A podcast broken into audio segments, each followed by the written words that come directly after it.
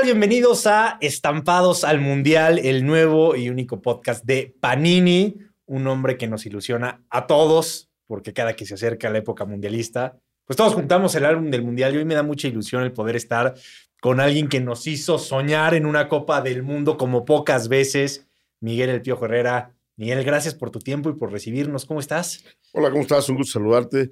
Pues contento, contento exactamente como tú dices. Es un, un álbum que nos hace soñar a todos, ¿no? Y que creo que todos lo, lo coleccionamos. Creo que todos en su momento tuvimos de chiquitos esta, esta ilusión de coleccionar álbumes. Y esto se ha hecho una tradición de Panini, ¿no? Lo de los mundiales. También se hace junto el de la liga y todo eso, pero el del mundial como que es una tradición bastante buena, ¿no? Es especial. ¿Te acuerdas cuál fue el primero que juntaste, Miguel? Híjole, no. La verdad es que no. Mi hija los tiene todos, Michelle los tiene ahí la mayoría de todos los álbumes. Ella sí los junta.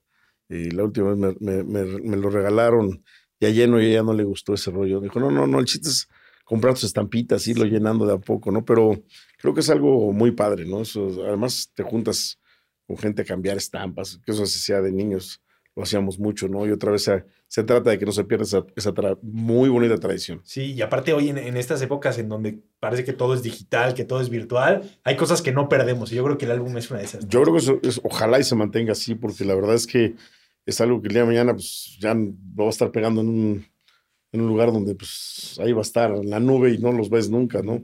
En cambio estos te los tropiezas ahí en, en tus stands, en tus librerías, en tu casa, donde los guardes y siempre los abres y el recordar y estar viendo estampas y cómo conseguiste esta estampa, pues es una anécdota, ¿no? Sí. Y eso está, esto está chido. Y es pa parte de, de, compartir. Y más ustedes, yo creo que lo, lo, ven diferente, Miguel. Tú sales en el álbum del 94. Sí. O sea, Panini sí te llevó. Sí, ellos sí me llevaron. El, ellos no me bajaron del camión. Ellos no te bajaron de, de, del barco. Caray, qué, qué difícil. Eh. Miguel. Digo, hoy lo, lo, podemos contar y evidentemente los años pasan, la madurez también llega. Pero me imagino que fue dificilísimo para ti por todo el proceso que hiciste. Sí, porque además cuando te dicen que estás y, y sobre la hora no te, no te cumplen la palabra que te dieron, porque si no te hablan y no te dicen nada, pues dices, bueno, pues estaba yo en la lista de los 30, 40 jugadores que tenían en su cabeza y al final tenía que decidir por 23. Pero cuando te hablan, te dicen, tú estás en la lista, tranquilo, entonces y de repente no estás, o más bien tú estás en la lista, pero de los que no van, y entonces te haces una ilusión, ¿no? Y sí, sí te, sí te pega, ¿no? Al principio fue bastante doloroso y como jugador pues, te, te, duele mucho, ¿no? Pero después pues, tienes que decir, bueno, ni modo, a seguir trabajando, a seguir, a seguir tu carrera, lo que venga, y, y, y después cuando no lo esperas, me tocó ir a un mundial, ¿no? Cuando yo no esperaba, yo realmente trabajaba para el siguiente proceso y me tocó ir al Mundial de 2014. ¿Cuántos años tenías en el 94, Miguel? El 20, 30, no, 26. O sea, estabas relativamente joven todavía. Sí, sí. O sea, no, no es fácil de asimilar a esa edad un golpe tan, tan duro. Sí, porque pues, estaba pleno y la verdad me sentía muy bien, muy fuerte y, y habíamos hecho una eliminatoria bastante, bastante buena. Había sido llamado por los dos técnicos de esa eliminatoria, entonces pues pensabas que estabas, pero bueno, pues, así es el fútbol. ¿Y te explicaron por qué? Nada, es nada. lo peor, tampoco. O sea, nada más no apareciste y ya no, no te volvieron a decir ya nada. no hubo llamada, ya no hubo nada. O sea, ni te dijeron, oye, fue por una no, indisciplina. No, no, no, nada, nada, nada, nada. Qué complicado. Sí, pero bueno, es parte del, del show. ¿Y, ¿Y, te quedaste con, con esa espina como futbolista? Miguel? Sí, obviamente con futbolista sí es este, pues doloroso no haber asistido a una Copa del Mundo, porque además creo que sin duda alguna atravesamos un buen momento y estábamos bien como para pelear un, un lugar en, en, cualquiera de las elecciones, ¿no? Y, y, desafortunadamente, bueno, pues ahí ya no, ya no hubo más llamados y bueno, pues a, a, seguir trabajando. Y te digo, como cuando no esperabas las cosas de ir a un mundial como técnico todavía, porque sí, sí pensaba y trabajar para estar en selección, pues te cae de, sí, de la de, nada, ¿no? La verdad, de la nada nos cayó eso. Se, se, vive ese, ese tipo de, de, momentos, yo creo que muy especial, a pesar de que no fuiste a un mundial, el vestir la playera de la selección, Miguel, o sea, la llamada, la primera convocatoria, ¿recuerdas eso? Sí, sí, fue por Menotti el que me llama y la verdad es que, pues, sientes que todo lo que has hecho, todo lo que trabajas, pues está ganándose el premio, ¿no? Y, y pues obviamente el orgullo, la felicidad, eh, comunicárselo a tu familia, pues que te llamaron a las elecciones, es algo indescriptible, ¿no? Es un momento eh, como cuando también de joven te vas al te llaman para ir al primer equipo y ya pensar que puedes debutar. Pues la selección es algo muy similar, pero con mucho más orgullo, ¿no? Vestir la camisa de la selección es algo impactante y súper orgulloso para mí, ¿no? ¿Tu mejor recuerdo con la selección como jugador cuál sería? Pues mira, yo creo que jugamos, hicimos un partido en Brasil donde empatamos a ceros, eh, bastante bueno, bastante bueno en esa época con Mejía Barón. La Copa América, por supuesto, fue indescriptible esa Copa América, lo que vivimos, lo que hicimos en esa Copa América, la primera Copa América que fue invitado a México, eh, creo que fue algo también grandioso. Y después llega tu etapa como, como director técnico, que yo me imagino que cuando decides ser director técnico, pues todos aspiran a llegar a selección nacional. O sea, para eso te haces director técnico. Sí, tu aspiración es primero mantenerte, porque tu, capacidad de trabajo y, perdón, tus campos de trabajo se reducen, ¿no? De futbolistas son 500, pues de técnicos son 18. Entonces empieza a reducirse sustancialmente la, situación de, de, poder trabajar. Y primero es mantenerte, hacer un buen trabajo para empezar a destacar y después, por supuesto, tener la capacidad, los logros, los objetivos que te hagan levantar la mano para poder tratar de dirigir la selección mexicana.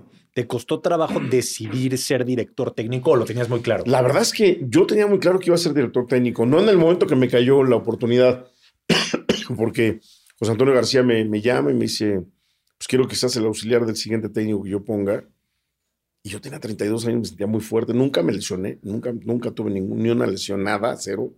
Yo decía, pues estoy muy bien, me siento bien. Pero ya, ya habías hecho el curso, ya habías hecho todo. Ya tenía todo, el curso me obligó a hacerlo eh, Luis Flores cuando estábamos en selección.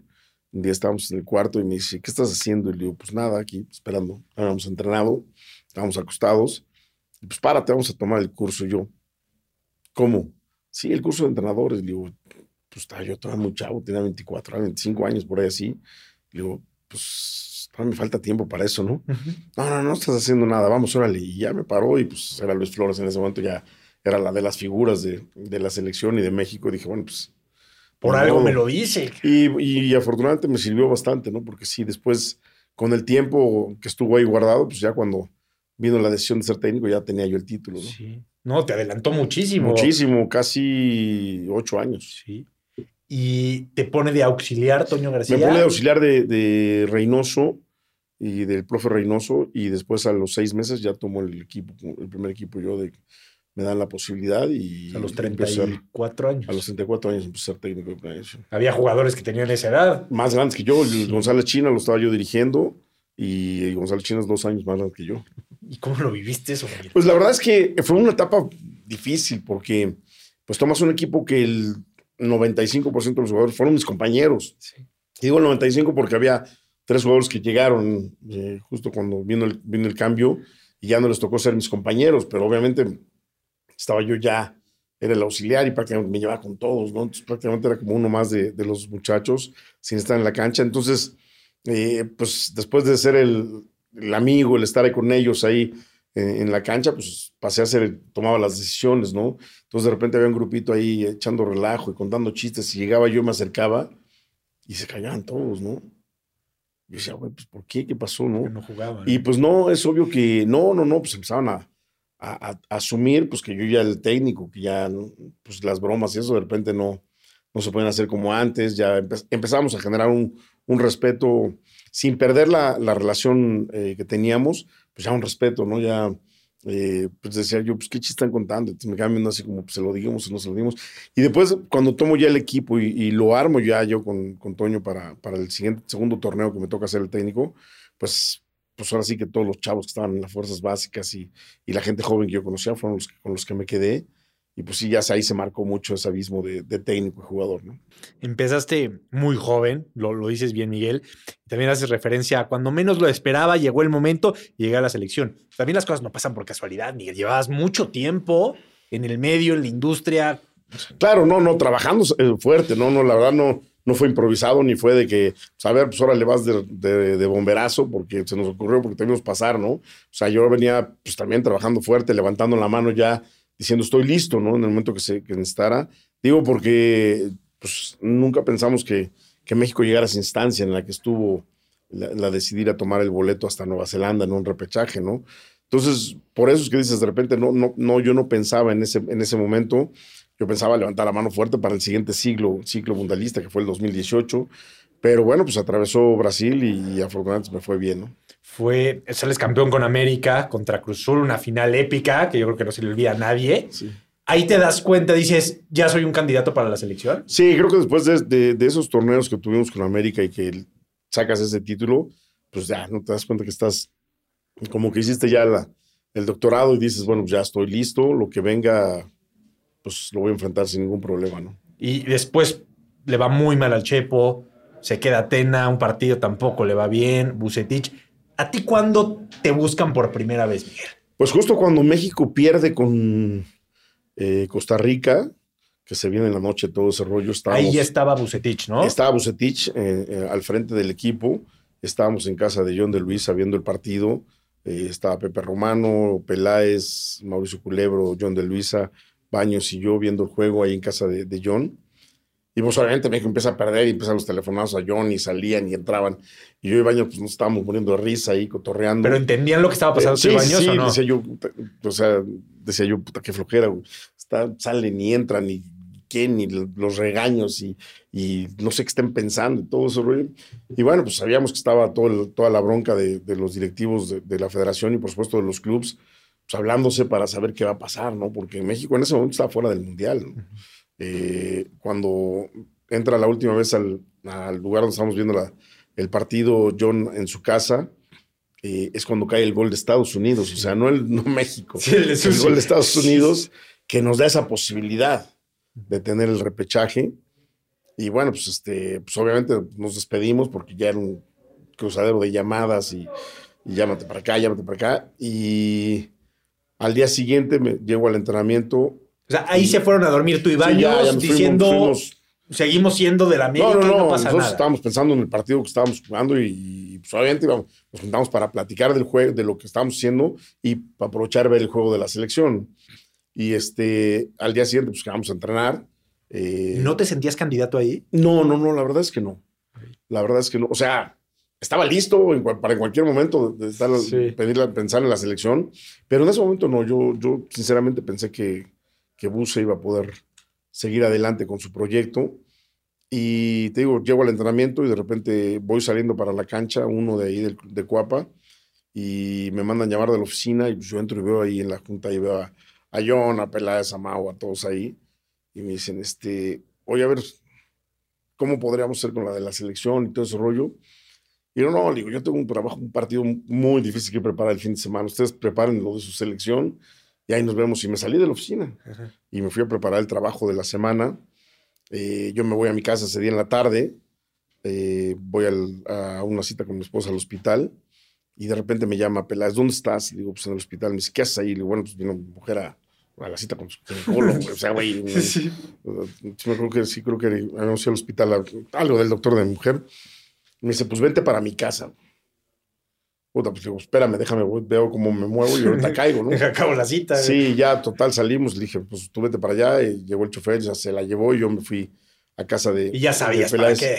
Pues ya me había dicho que necesitaban hablar de, de algo de la selección y pues sí, ahí fue donde estaba, ya estaba ahí este Justino y Héctor González, que eran los que llevaban en ese momento en las riendas de la selección de la federación y fue para que pues obviamente me, me propusieran tomar la selección y yo, bueno, pues dije, pues yo pertenezco a la América, tengo contrato y aquí están los directivos, entonces, pues ya como que ya estaba, obviamente, todos hablado entre directivos y todo eso, y ya estaba consensado y pues ya me dijeron, no, sí, es que tú vas de, de técnico de selección y necesitamos que nos plantees qué vas a hacer con ese partido y cómo lo vas a hacer y qué es lo que quieres hacer. Y ya, bueno, pues ahí les puse mi, mi plan y todo.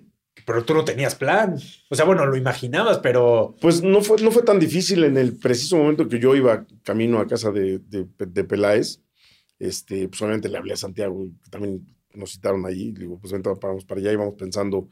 Yo le decía, bueno, pues mi primer plan es llevar a la América. O sea, no, no hay manera que yo me di cuenta que la selección sufría los segundos tiempos. ¿Y por qué sufría? Porque la base del equipo mexicano pues, eran extranjeros. Bueno, jugadores sí, estaban en- estaban en Europa. en Europa y traerlos a México con el viaje y la altura, pues el equipo mexicano sufría. Realmente, en lugar de lo que venía pasando normalmente cuando llevas los equipos al Azteca, que nos hace sufrir a ellos, venía pasando también con el equipo mexicano, ¿no? Que se caía mucho el equipo. Entonces, si no hay manera que, si vamos por un boleto, pues los haga viajar a México, porque además ya estaba el partido cómo iba a ser. México primero y luego Nueva Zelanda. Entonces digo, los voy a hacer viajar de Europa a México y de México jugamos y luego en la noche regresarte a Nueva Zelanda y en cinco días jugar el otro partido. O sea, va a ser una locura el equipo. Más allá del, del cansancio que puede haber en la cancha, el cansancio físico del, del no dormir, de cruzarte con los horarios, va a estar muy heavy, ¿no?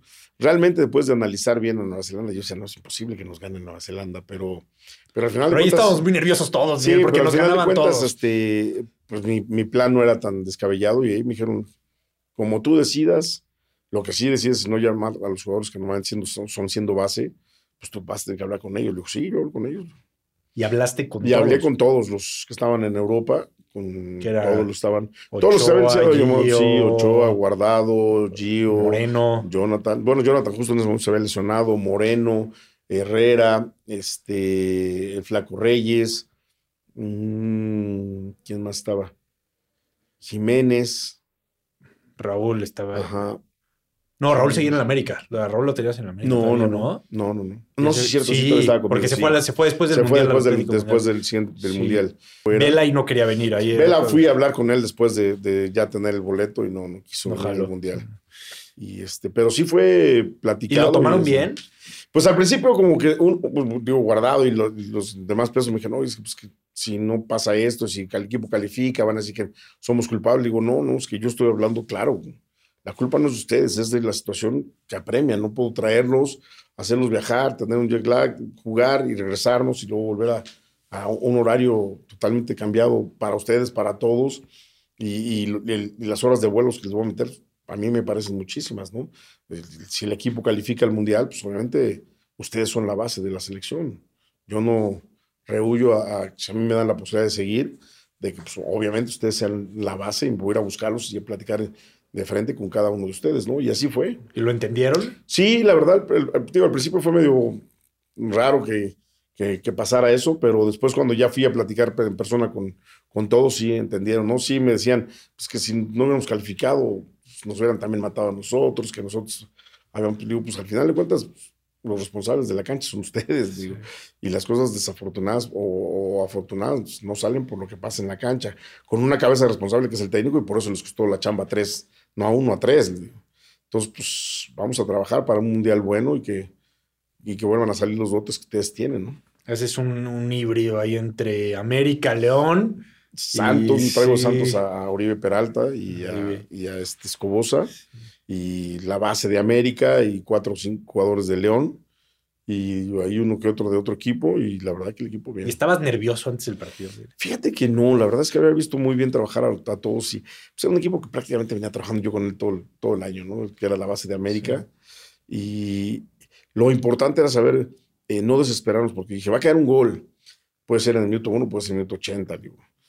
Ellos vendrán a defenderse, a buscar un contragolpe, una pelota aérea. Digo, tenemos que estar conscientes de que tenemos que estar muy tranquilos, no desesperarnos. Y fueron 33 minutos más o menos que no pudimos meter el primer gol. Y de repente ya al minuto 25 la gente ya empezaba A a presionar. presionar.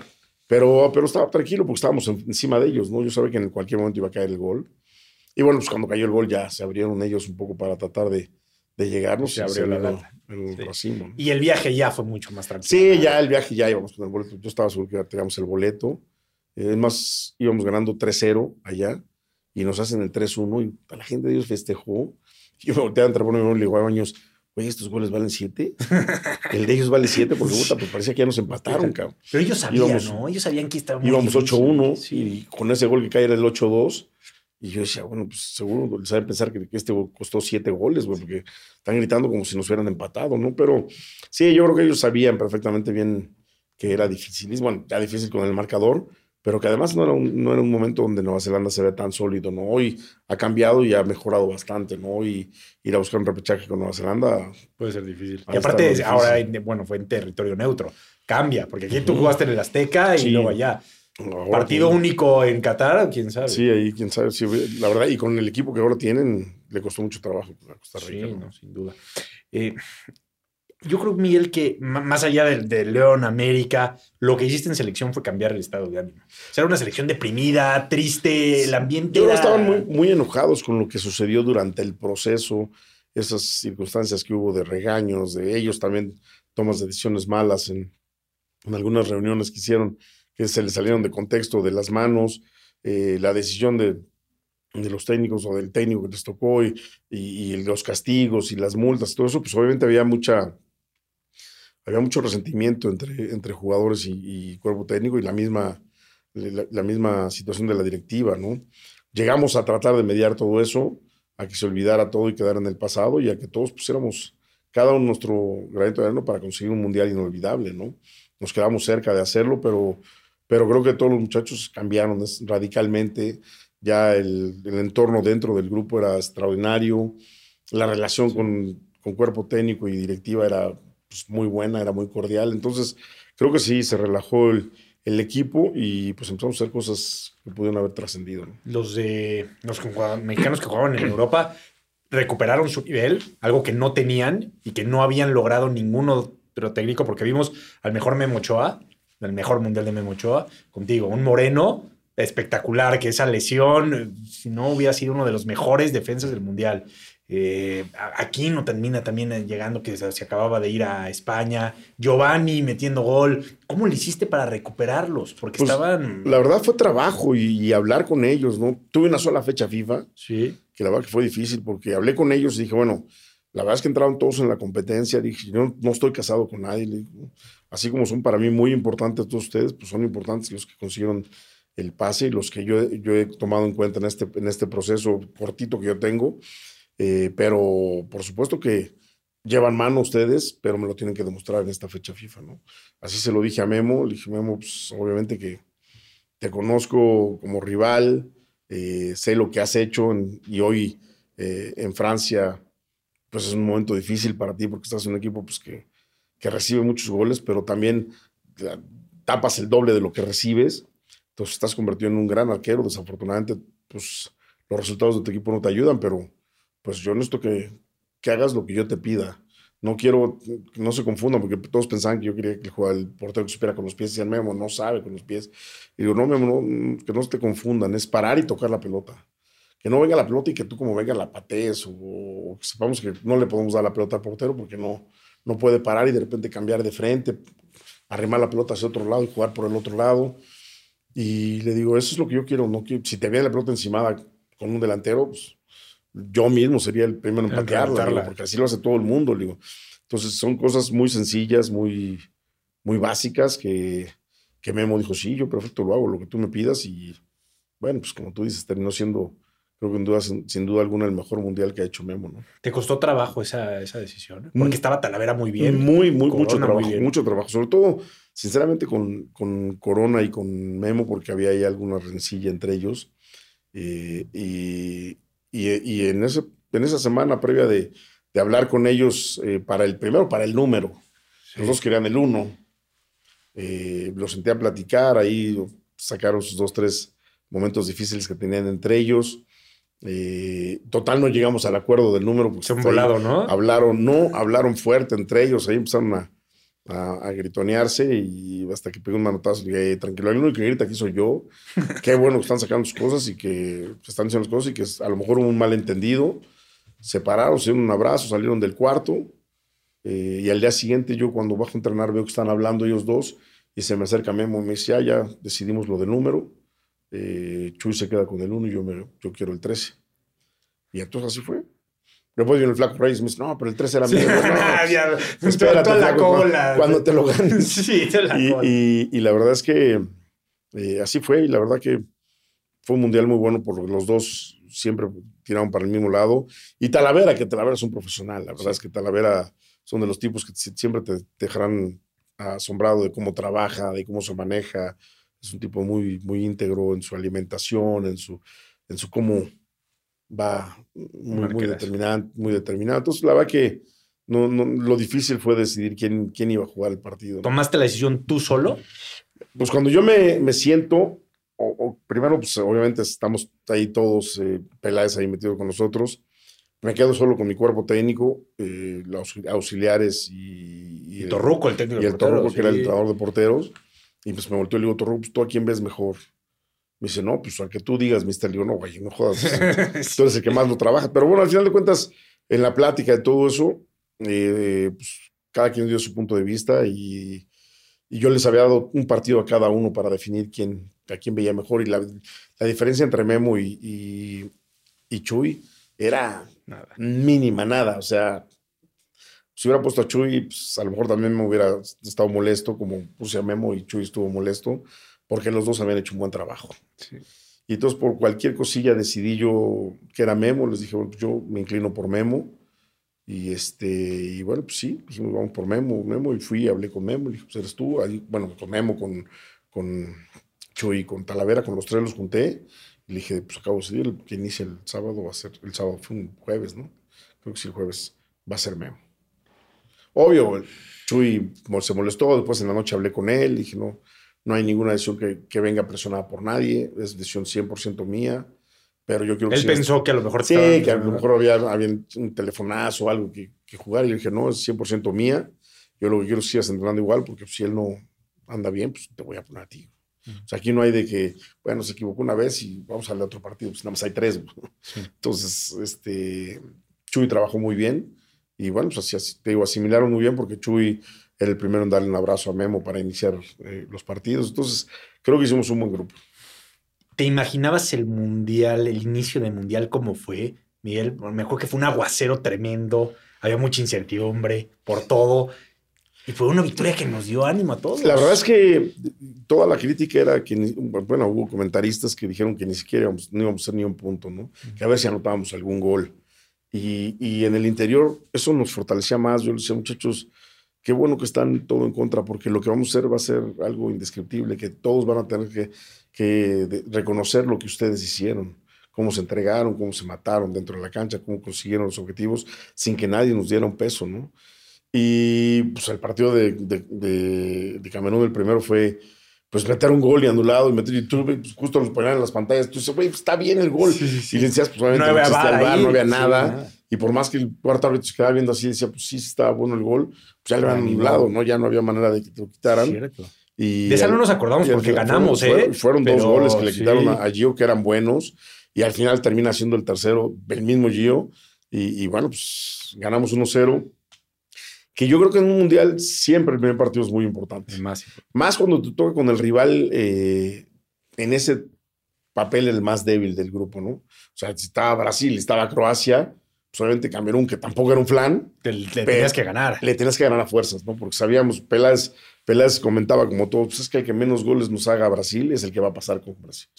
Yo decía, ¿cómo que el que menos goles nos haga? Sí, el que lo golee, pero por menos goles va a ser el que... Yo creo que no, nosotros le vamos a ganar. Yo me envalentoné, ¿no? Le dije, no, le vamos a ganar en Brasil, en Brasil. cabrón.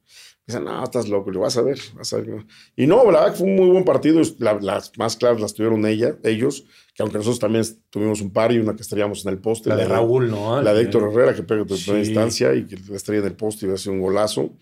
Eh, pues sacamos un, un empate que fue a gloria, ¿no? Porque ya con cuatro puntos, Brasil tenía cuatro puntos, eh, Croacia, pues, por supuesto, todavía ha perdido con Brasil, y, este, y, y decíamos, bueno, pues el empate es nuestro y que estamos adentro, ¿no? Porque Croacia le había ganado a Camerún, y entonces en el último partido sabemos que con el empate nos estamos adentro, y como le dije a los chavos, si vamos pensando en empatar, nos van a ganar. Hay que salir a ganarles con todo, y lo más que puede pasar es que nos empatemos, y estamos dentro, ¿no? Y no, el equipo salió No, porque ya estaba. Es que después del partido contra Brasil, yo creo que ahí todo cambió. Porque sí, fue el empate y lo que quieras, pero eran locales. Lo que pasa es que de tenían repente un nadie, equipazo. nadie, nadie hace de- nota del, del triunfo contra, contra Croacia, que para mí fue un juegazo. El equipo jugó por nota. eh, fue un partido. Ellos también tuvieron un par de oportunidades importantes. eh, por supuesto, un equipo muy bueno que a la postre, yo digo, porque es un partido extraordinario, porque es una victoria que realmente tenían que haber valorado mucho más de lo que se valoró porque el siguiente mundial, Croacia hace dos cambios nada más. Sale su capitán, que ya era el más grande del equipo, y el portero, y con la misma base llegan a la final del siguiente mundial. Y nosotros a ese equipo, con esa base, le dimos un paseo, la verdad. Entonces creo que es por eso es que de repente yo digo, es que no se valoró ese triunfo contra Croacia, porque fue un partido por nota, ¿no? Sí. Y a que aparte habían hablado ellos mucho antes. ¿no? Mucho, mucho habían dicho que era muy fácil, que para ellos era fácil. ¿Qué, qué dijeron que les- nos terminaron que a temblar nos las iban a piernas? temblar las piernas, que Modric había dicho, nosotros le hemos hecho goles a mejores arqueros que Memo. Y bueno, pues los muchachos no dijeron nada, se metieron las pilas y hablamos como nos teníamos que hablar en la cancha, ¿no? Y ya en los octavos de, de final. Tú cuando, cuando se consigue el boleto, ¿te sentías ya satisfecho? Dijiste, ya, ya, ya cumplimos. ¿o No, es que para mí no era, no era el quinto partido lo primordial, ¿eh? Nosotros estábamos conscientes que podíamos jugar siete juegos. Yo dije, tenemos un plantel para jugar siete partidos. Jugar siete partidos implica llegar a la final o a tercero y cuarto lugar. Entonces, yo podemos llegar a esa zona, muchachos. O sea, podemos estar en, es- en, es- en esa cir- circunstancia de estar peleando eso. Si nos ponemos las pilas, se nos tendría que atravesar. Se nos atravesó uno de los favoritos del mundo, que era, que era Brasil en su mundial. Y quedamos 0-0, muchachos. Y le hicimos partido. O sea, eh, ¿quién está fuerte? Alemania, pues sí, está fuerte Alemania, Argentina. eh, por ahí hablamos, hablamos de España en ese momento. Digo, pero se nos va a cruzar uno. Más no, digo, eh, después de pasar cuartos, que era, sabemos que el cruce era Holanda, pues lo siguiente es el que te, te cruzara iba a ser un equipo fuerte, ¿no? Iba a ser un equipo muy difícil.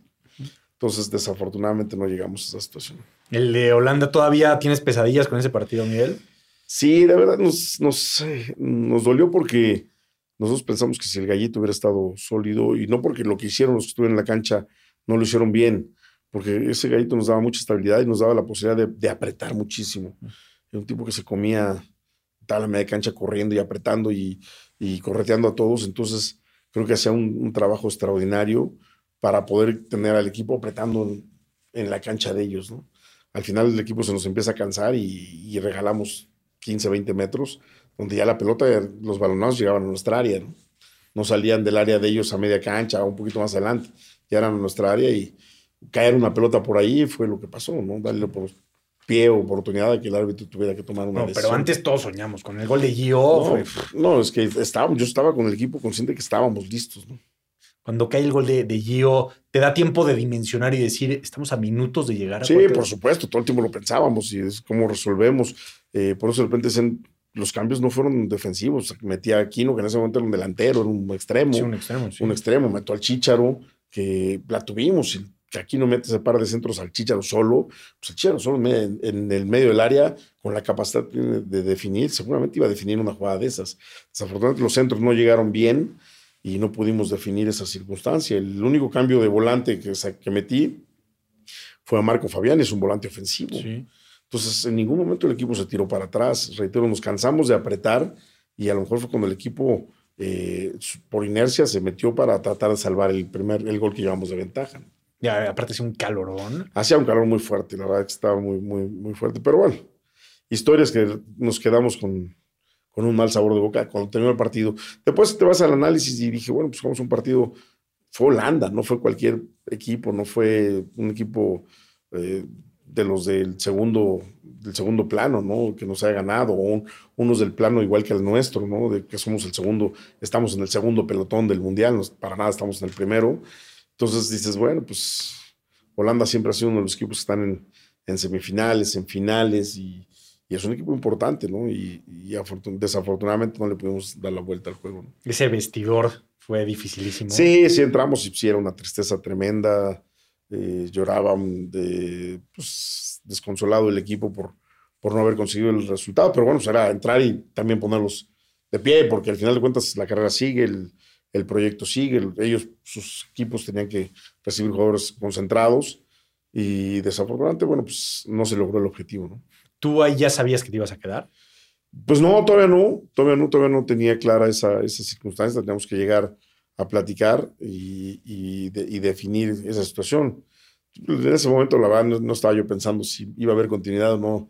Estaba yo también con una amargura muy grande, ¿no? De no poder conseguir el objetivo que buscábamos. ¿Qué, qué seguía? Después regresan a México y a ti cuánto tiempo después te dicen te quedas. No, creo que fueron mm, 15 días máximo que me volvieron a citar. eh, y pues, me citó Justino y me, me puso el proyecto de poder continuar y que platicara con la gente de la federación que estaba para, para ver lo del siguiente contrato y poder definir eso, ¿no? Pero en América también le tenías que decir que ahora sí ya te Sí, ibas, ¿no? sí, sí, sí, sí, porque también me senté con John y pues obviamente John eh, me decía, regresas, ¿no? y, y, pues estaba la disyuntiva de, de la situación de, de selección, entonces pues fue un momento de los más gratos de mi vida, pero también de los más difíciles, porque pues América me había puesto ahí, es la realidad. lo que había hecho yo en América, me había puesto en la selección. Y veníamos haciendo las cosas muy bien con América. El equipo estaba muy sólido, muy fuerte para hacer cosas realmente muy trascendentales. Pero también estaba la posibilidad de volver a de seguir en selección, que también es, es algo muy gratificante.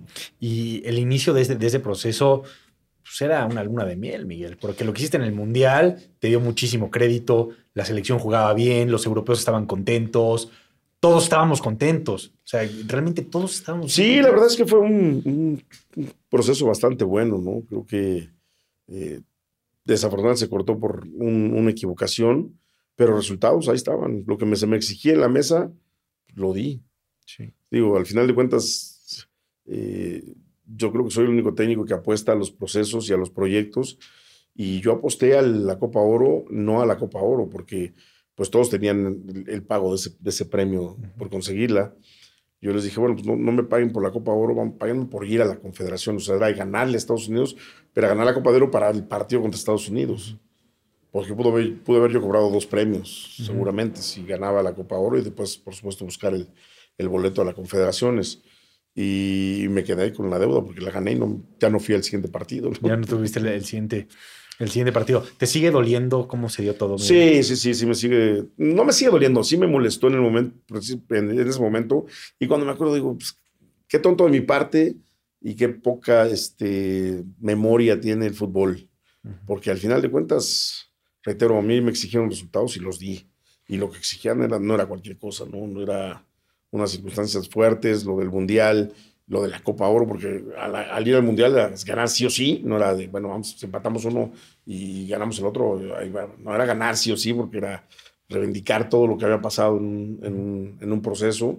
Y luego la Copa de Oro también, era obligación, obligación ganarla, porque si no te quedas sin la, la chance de jugar el partido para las confederaciones. Entonces, eh, más que jugar los partidos pues, como seleccionador y, y ir a competir, ibas obligado, obligado a ganar.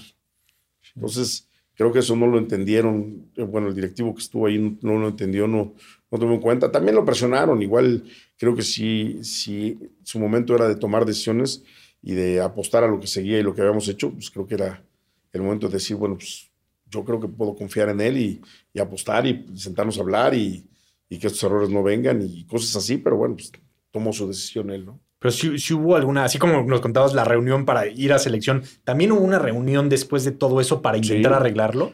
O sea, me, me senté con él y estábamos en casa de Héctor hablando y pues a él le llegaban telefonazos, presiones. Y al principio sí se supone que íbamos a, iba a haber continuidad y todo eso. Y después de tres, cuatro telefonazos regresó y me dijo que ya no. Eh, fue Decio. Decio. Decio. Y ya no, no hubo forma. No. Igual tampoco le peleé quedarme. Dije, está bien, pues decisión de ustedes y me fui, ¿no? Ahí estaba solo, no estaba tu cuerpo técnico. No, ya estaba yo solo. ¿Y Digo, estaba el cuerpo técnico atrás pues, esperando que nos iban a decir. Y este, pero pues, obvio, que estaba yo solo en esa reunión. ¿Y ahí cómo les dices a ellos? No, no, pues les digo, pues, pues les expliqué cómo había, había pasado todo la situación, de, cómo se venía encarando. Héctor lo sabía perfecto, porque Héctor, Héctor era eh, prácticamente el que vivió toda esa, esa novela, lo que hice para, para que no pasara eso. Y este, pero al final de cuentas, el que tomó la decisión ahí fue Decio, ¿no? Decio, que ya te había tomado en ese momento en forma eh, el ser responsable de la Federación Mexicana. ¿Y cuánto tiempo te tomó a ti, a tu entorno, todo, recuperarte de, eso? Pues un torneo, porque para colmo ni pude trabajar. No podía, sí. Como ya había empezado el torneo, eh, ya estaba empezando el torneo, yo acabé de salir de la, de la selección, eh, ellos han hecho un, reglamento que el técnico sale de selección en ese torneo no puede tomar trabajo, ¿no? Tiene que esperar un torneo que pase para volver a trabajar. Entonces, eh, tuve que esperar un torneo, ¿no? Y pues, obvio que fue un torneo muy amargo porque sin trabajo y, digo, no, no por, por el tiempo, porque he hecho bien las cosas, pero sin trabajo, sin poder estar trabajando y, y con la amargura tampoco estar en selección. Y eres hiperactivo aparte, ¿no? Entonces, un torneo sin trabajar, sí. dificilísimo da la oportunidad solos. Sí, me habla Jorge. Eh, la verdad es que me habían hablado gente de Cruz Azul. No me, no me senté con ellos, me habían hablado. Yo les dije, no puedo trabajar. Eh, me dijeron, ah, bueno, vamos a esperar, vamos a platicarlo. Me junté con José Luis Higuera también. En ese momento tenía Chivas. Le dije, no puedo trabajar este torneo. Si ustedes esperan, pues nos sentamos más adelante para platicar. Eh, pues obviamente los dos equipos tomaron sus decisiones de traer técnicos, eh, no podían esperar. Y Jorge sí, Jorge Alberto vino y me dijo, oye, pues mi proyecto es así, así asado. Le dije, no puedo trabajar este torneo. eh, y faltaba poco. Me dijo, no importa, yo te firmo ahorita y ya tú eres mi técnico para el siguiente torneo. ¿Y la dudaste? Y así fue. La verdad es que no, porque fue tan, tan buena la plática y tan, fuimos tan claros en las circunstancias con Jorge. Pusimos ahí un par de cláusulas interesantes para los dos, que al final de cuentas me parece que fue algo muy bueno. Y bueno, después regresas a América, vuelves a ser campeón, vuelves a... Yo creo que necesitabas eso también tú, ¿no? Pues sí, la verdad es que después de un año de haber sido superlíder con, con Tijuana, Sí. porque la prioridad de Tijuana en ese momento era salvar la situación del descenso, lo agarramos en la posición 16, 17 del porcentual, y lo de, cuando nos fuimos quedó en sexto, pues es obvio que era, había una prioridad. Obviamente queríamos ser campeones, claro que queríamos ser campeones, pero después vino otra vez la búsqueda de América y Jorge, la, como te digo, siempre se portó muy bien. Seis meses antes que terminara mi contrato me da la posibilidad de regresar a la América y, y de volver a trabajar en la institución que me había dado la posibilidad de salir a selección, regresar a una institución tan importante, era regresar con el compromiso de conseguir, o ya los había conseguido, entonces tenía ese compromiso obligado de volver a ser campeón ahí, ¿no? ¿Te sorprendió que te volviera a buscar América? No, no, no, porque también salí muy bien de ahí. O sea, no regresé porque yo en ese momento dije que no iba a la selección. Y obviamente cuando yo salgo de selección, pues ellos tenían un técnico. Sí. Y tenían un técnico que le estaba dando resultados. Entonces era, era difícil. Cuando yo agarro Cholos, ellos es cuando viene el cambio de dos técnicos, pero yo tenía una cláusula con, con la gente de Cholos, entonces por eso no, no podía yo regresar antes, ¿no? Igual no me buscaron tampoco, pero sonaba y sonaba y pues, Jorge me decía, pues está la cláusula, el que quiera, pues que van- pague, pague la cláusula. ¿Tenías ¿no? cláusula de rescisión? Sí, sí, sí. Como futbolista eso- caro, sí, Miguel. Por eso no fui a Chile. Sí. Porque hablé todo con la selección chilena y cuando les dije hay cláusula, hay cláusula, desde la primera, la primera plática, pues en el momento que me dijeron, bueno, ¿cuánto es la cláusula? Les di los papeles y Ya. no, no hay manera. Y ya no se hizo. ¿Te hacía ilusión ir a la selección de Chile? Pues sí me he ilusionado, como no, fue la que venía de ser campeón dos veces de la Copa América. Sí. Con esa clase de jugadores, sí. por supuesto, hubiera sido un, un rato bastante bueno. Miguel, y en este proceso rumbo a, a Qatar, ¿cómo ves a la selección? Mira, arrancamos con una muy, muy grata ilusión. Creo que la selección jugaba muy bien. El, el primer año y medio de, de Martino fue ilusionarnos porque se vio una selección bien sólida. Y el último año y medio ha sido un, un revés totalmente, ¿no? Y pensar que la selección pues, no va a hacer nada. Eh, ha sido un común, un común denominador de, del último, los últimos seis meses de todos los medios y todo el fútbol, de que nos va a ir mal. Yo creo que tenemos un muy buen plantel buenos jugadores, que retomando nivel se pueden hacer bien las cosas.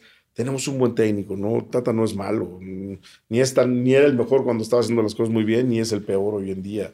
Si las circunstancias de repente se dan vueltas, no te va bien, creo que tendrá la capacidad de darle la vuelta a las circunstancias para poder hacer un mejor mundial. Eh, esperemos que así sea, porque sí, esperemos que la selección eh, haga un buen mundial. Hoy yo creo que el, el 95% de la, de la gente que vemos fútbol y que comunica fútbol y, y es aficionado, pues tiene una situación de que no cree que nos vaya bien al fútbol. Ya lo viviste en, en Brasil. Durante toda esta etapa tan difícil de Qatar, ¿te buscó alguien de la selección? No, no, ¿Y pensaste que te iban a buscar? no, no, no, no, en ningún momento. Estaba muy claro que le iban a dar toda la, todo el apoyo a, a Martino. Eh, perdió dos partidos sumamente importantes y al perder el primero salen a dar el espaldarazo y dices, todo va bien, todo va, eh, tenemos claro que la calificación al Mundial es lo primordial. Y, creo que quedó establecido después de esa circunstancia de que a mí me tocó, tocó entrar. Eh, por de repente estar pensando en otros procesos, en la Copa Oro, en la Copa, decía, no, no, no, de repente podemos perder o no la Copa Oro, podemos perder tal torneo, ir a jugar con tal equipo y perder, pero lo que no tenemos que perder de vista es la calificación al Mundial. O sea, eso está muy claro. Entonces, creo que desde ahí quedó esa circunstancia clara de que el técnico que estuviera ahí tenía que calificar al Mundial. No te llegaste a ilusionar nunca a decir. No, eh, no, la verdad es que la ilusión la tenía cuando estaba yo dirigiendo a América la primera vez, de saber que mi proceso podía ser el de Rusia y podía levantar la, la mano. Pero ya después de que dirigiste selección, eh, no es que no me ilusione estar en selección, porque me encantaría siempre representar a mi país, pero pues ya lo hiciste, ¿no? Ya no es algo que, que, que tengas el gusano de decir, quiero, quiero probar qué es eso, ¿no? Estar ahí y demostrar que puedo. Ya demostré que pude.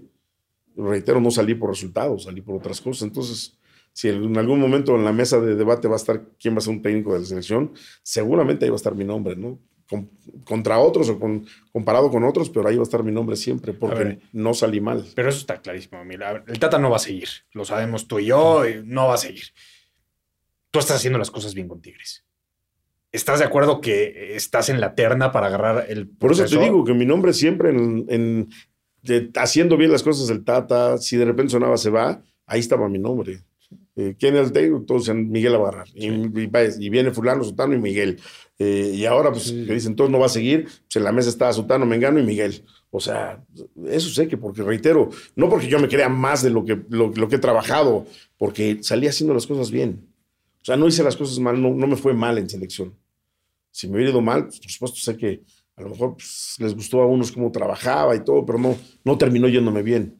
Yo me fui con lo que me pidieron, me, me fui con el título de la Copa Oro. Sí, sí, entonces, sí, Entonces es, es, difícil que no esté mi nombre ahí. Eh, pero sinceramente, mi cabeza está 100% en Tigres. Estás muy bien aquí. Estoy muy contento. Llegué a una institución que realmente te sorprende lo que es esta institución, eh, lo grande que es el club, eh, lo que te dan, la, la, gente que te apoya, hoy la gente que me exige. Tienes de una vara, una vara muy alta que dejó Ricardo y que ha sido difícil eh, entrar en este entorno. A la gente le gusta de repente cómo juega el equipo, pero si no pones un jugador o, o, si el equipo no juega tan bien y empatas o pierdes en tu casa, pues te abuchean. O sea, hay, hay, hay exigencia y eso, pues, por supuesto, a mí me encanta, ¿no? Me encanta estar ahí, ¿no? ¿Sería difícil tomar la decisión de regresar a la selección? Muy, muy difícil. O sea, si en un momento hay un llamado, va a ser muy difícil porque, reitero, estoy muy contento en Tigres. Eh, yo apuesto siempre a los, largos, a los largos procesos de mi carrera. Eh, el proceso más corto fue en Veracruz porque realmente era, yo iba nada más por tres meses y, fue eso, lo que estuve tres meses y medio en Veracruz. Pero lo, donde voy, a lugares donde voy, siempre pienso quedarme más.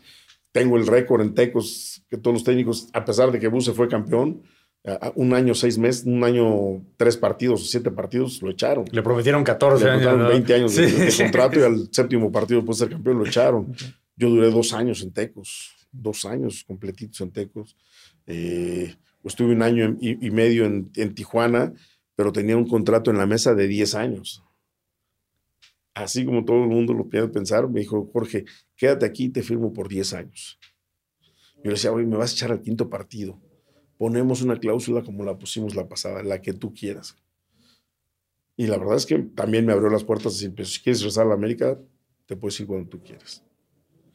Por eso tengo muy agradecimiento con él, porque además no te pone cualquier persona un contrato de 10 años en la mesa. Menos ahorita. Y, la verdad es que estuve muy contento con lo que, con lo que me pasó en Tijuana. Entonces, apuesto a los, a los procesos largos. Yo llego a Tigres y, firmo un contrato de dos años y cuando terminé de firmar, eh, el directivo me dice, ¿cuánto tiempo te piensas quedar aquí?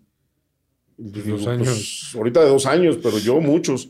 Me dice, bueno, el, proyecto el proyecto que tenemos es de 10 años. Yo, pues si me los firman ahorita, yo también los firmo, digo, con, obviamente con la cláusula de que siempre están los resultados, ¿no? Pero voy a tratar de darlos al máximo para poder vivir todos esos años aquí, ¿no? Tengo un contrato de dos años, pero por supuesto que quiero estar muchos más. De dos años que ya se cumplió. Se cumplen, ahorita voy por año y medio. Me faltan o sea, te quedan seis meses y no has renovado nada. Nada, nada. Ah. No hay prisa, tranquilo. No, pues es que viene selección. O sea, Mauricio debe de estar nervioso, ¿eh? No, hombre. Estamos muy tranquilos y contentos. Me he trabajado muy bien, hemos hecho una gran mancuerna con Mauro. Nos ha ido muy bien. Sí, la verdad que sí. Igual, a ver, ¿sabes qué? Como en América el título aquí es lo, que importa. Pues lo mismo. Y lo sabemos. Y le hemos llegado a dos semifinales y la gente no está contenta. Y mira que es era una etapa donde yo pensaba que la transición iba a ser mucho más difícil. Por lo que había hecho Ricardo. Cinco años. Deja, deja lo que había ganado, cinco años de jugar a lo mismo. Y digo cinco años porque obviamente tú que estuvo 11 años en Tigres, pero cinco años con este grupo de jugar a lo mismo todo el tiempo, trabajar en lo mismo, cinco años y de repente llegar y decir, bueno, pues muchachos, vamos a cambiar totalmente radical de lo que vienen haciendo a otra cosa y que se volteen y digan, fuimos el equipo más ganador de la década pasada, y tú quieres cambiar la forma de juego. O sea, yo pensé que iba a ser más difícil. Y no, la verdad es que los muchachos. ¿Pero los jugadores te dijeron algo? Nada. Empezaron a trabajar y empezaron a ver pues que era diferente, empezaron de repente los, las sensaciones de musculares y empezó la joda de que si yo te llevaba un huesero, del pobre Giver, de que Sí, si, sí, si empezaban las lesiones, pues era obvio, estábamos cambiando totalmente la Todo. forma de juego, la forma de trabajo, eh, queríamos un equipo mucho más rápido. Yo siempre he dicho, no estaban preparados físicamente mal, estaban muy bien preparados Pero para, otra cosa. para lo que el técnico les pedía. Yo busco otra cosa y pues mi, mi preparación física tiene que ser de otra forma. Entonces, eh, pues obviamente les, les estaba costando. Además, con, tipos, la base del plantel, todos arriba de 30 años. Sí. Entonces, no es, no, es, no es nada fácil. Y yo pensé que iba a ser más difícil. Y, y nos quedamos en la orilla de, dos, de jugar dos finales con un muy, muy grato sabor de boca amargo. Porque, perdón, grato, con un sabor de boca muy amargo, porque las dos semifinales las pudimos haber ganado. Y este torneo que- fallamos muchísimo y terminamos la última jugada del partido terminando el 2 el 1-1. Carlos desafortunadamente se va riendo, no, la contact- no, la- no le pega bien a la pelota y sale a un costadito. La pelota que, pegue- que bota pasa a, tal- al- a Sí, a Cota, sí, bota sí. y, y de las que dices, ¿cómo va a botar y se va a brincar la portería cuando normalmente botan y se meten? Pues esa botó y se brincó a la portería. Entonces, y después vas con este, eso fue con León y esta última contra, quedamos con, nos elimina Atlas y la verdad es que nos elimina por la tontería de nosotros no estar conscientes de, Sí. del- de los hombres que teníamos, ¿no? Sí, esa de, de los extranjeros. Porque realmente el penal al final es sí, es lo- anecdótico. Lo, sí. lo marcan para que no se arme un relajo. Porque ¿Cuándo te diste cuenta ahí que la Yo habían no me di cuenta, eh? me di cuenta hasta el final del juego. La verdad estaba tan metido en el juego. ¿Quién no- te dijo? Pues, cuando Chan- Sancho, cuando vamos saliendo, dice, güey, tenía nueve extranjeros. Digo, no jodas, de veras. Y empiezo a contarlos, digo, "Uta". lo primero que dije antes de empezar el torneo y lo primero que hicimos en la, en la liguilla. Y, y la verdad es que fue un- una situación paseada porque yo, mi cambio era sacar a Rafa para darle más dinámica y meter a, a este, a Florian a la cancha. Y, y pues al que saco es a Ayala porque me pide su cambio Ayala. Ajá. Entonces, me dicen, pues metemos atrás a, a Álvaro y eh, Oscar y, y Chima. Chima es el que se me acerca y me dice, oye, pues si metemos atrás a, a Guido, como lo vienes haciendo de central, lo dejamos ahí central y, y metemos a Flo. Ya, pues no suena mal, sí. Pero pues ahí no nos dimos cuenta que eran Nada. extranjeros. Y los árbitros sí se dieron cuenta. No, se- si se dan cuenta, tendrían que haber no permitido hacerlo. Tampoco se dieron cuenta ellos. Quiero pensar. Sí. No, no, no. Estoy completamente seguro. No es que quiero pensar. No creo que no se hayan dado cuenta y lo hayan dejado pasar. Porque también era una bronca para ellos, ¿no? O sea, No, para todos. fue una bronca sí, para todos. Por eso-. Yo por eso te digo que el penal lo marcan, porque al final, bueno, ni la- yo lo estoy viendo y no está viendo la jugada. Y Como penal, sí, lo marco. Ah, bueno, penal. Fue penal. Y Como que le han dicho, márcalo, márcalo, güey. Sea, Márcalo no hay- porque necesitamos que Atlas no hay gane la cancha. No hay manera exactamente de que pase otra cosa. Porque todavía Florian tiene una que pasa por arriba y que la patea y pasa por arriba el poste, roza el poste. Si mete ese es el 5-1 y entonces sí. Yo salgo disparado de, de Monterrey y me matan porque además eso hubiera hecho que perdiéramos en la mesa. Claro, Eso sí. Eso sí. Y imagínate, ganas en la cancha 5-1 y pierdes en la mesa, pues Esa. te mata la gente. Uf. Pero mejor vi en esa conferencia de prensa y ofreciste disculpas y diste Pues sí, la porque cara. tienes que, y- tienes que asumir tu responsabilidad. Yo soy el responsable del equipo. ¿no? Sí, sí, son cosas que, que pasan. Miguel, gracias por tu tiempo, gracias por platicar tan abierto, tan transparente de temas que yo sé que no son fáciles, porque evidentemente el fútbol, el deporte es así. Hay victorias, pero también hay derrotas y luego cuesta trabajo hablar de, de ellas. Sí, pues es parte de nuestro trabajo. Al final de cuentas, es nuestra vida y de esto, de esto vamos a seguir viendo. Esperemos muchos años más. Ojalá que así y sea, seguir Miguel. juntando el álbum Panini. Y seguir juntando, que aquí sí sales. Y que ya les dije a los de Panini, no me quieren hacer caso, que pongan a los técnicos. Pues estaría La padre. los Se técnicos. lo merecen porque también es difícil como técnico llegar a un mundial. Bueno, Es muy difícil. No, dificilísimo. Sí, Ojalá que sí sea y que te, te veamos pronto. ojalá. Gracias, Miguel. Gracias. Y gracias a ustedes por acompañarnos en un episodio más de Estampados al Mundial. Te, te vamos a dar, Miguel, tu, tu boleto. Nada más. Tu gafete. Muy bien, muchas gracias. Muchas gracias. Está padrísimo esto. Espero con esto me dejen entrar a algún lado. ¿Al Mundial vas a ir? Sí, sí, sí. Sí, vamos al Mundial. Estar. pase VIP. Muy bien. Gracias, Miguel. Gracias. Gracias a ustedes.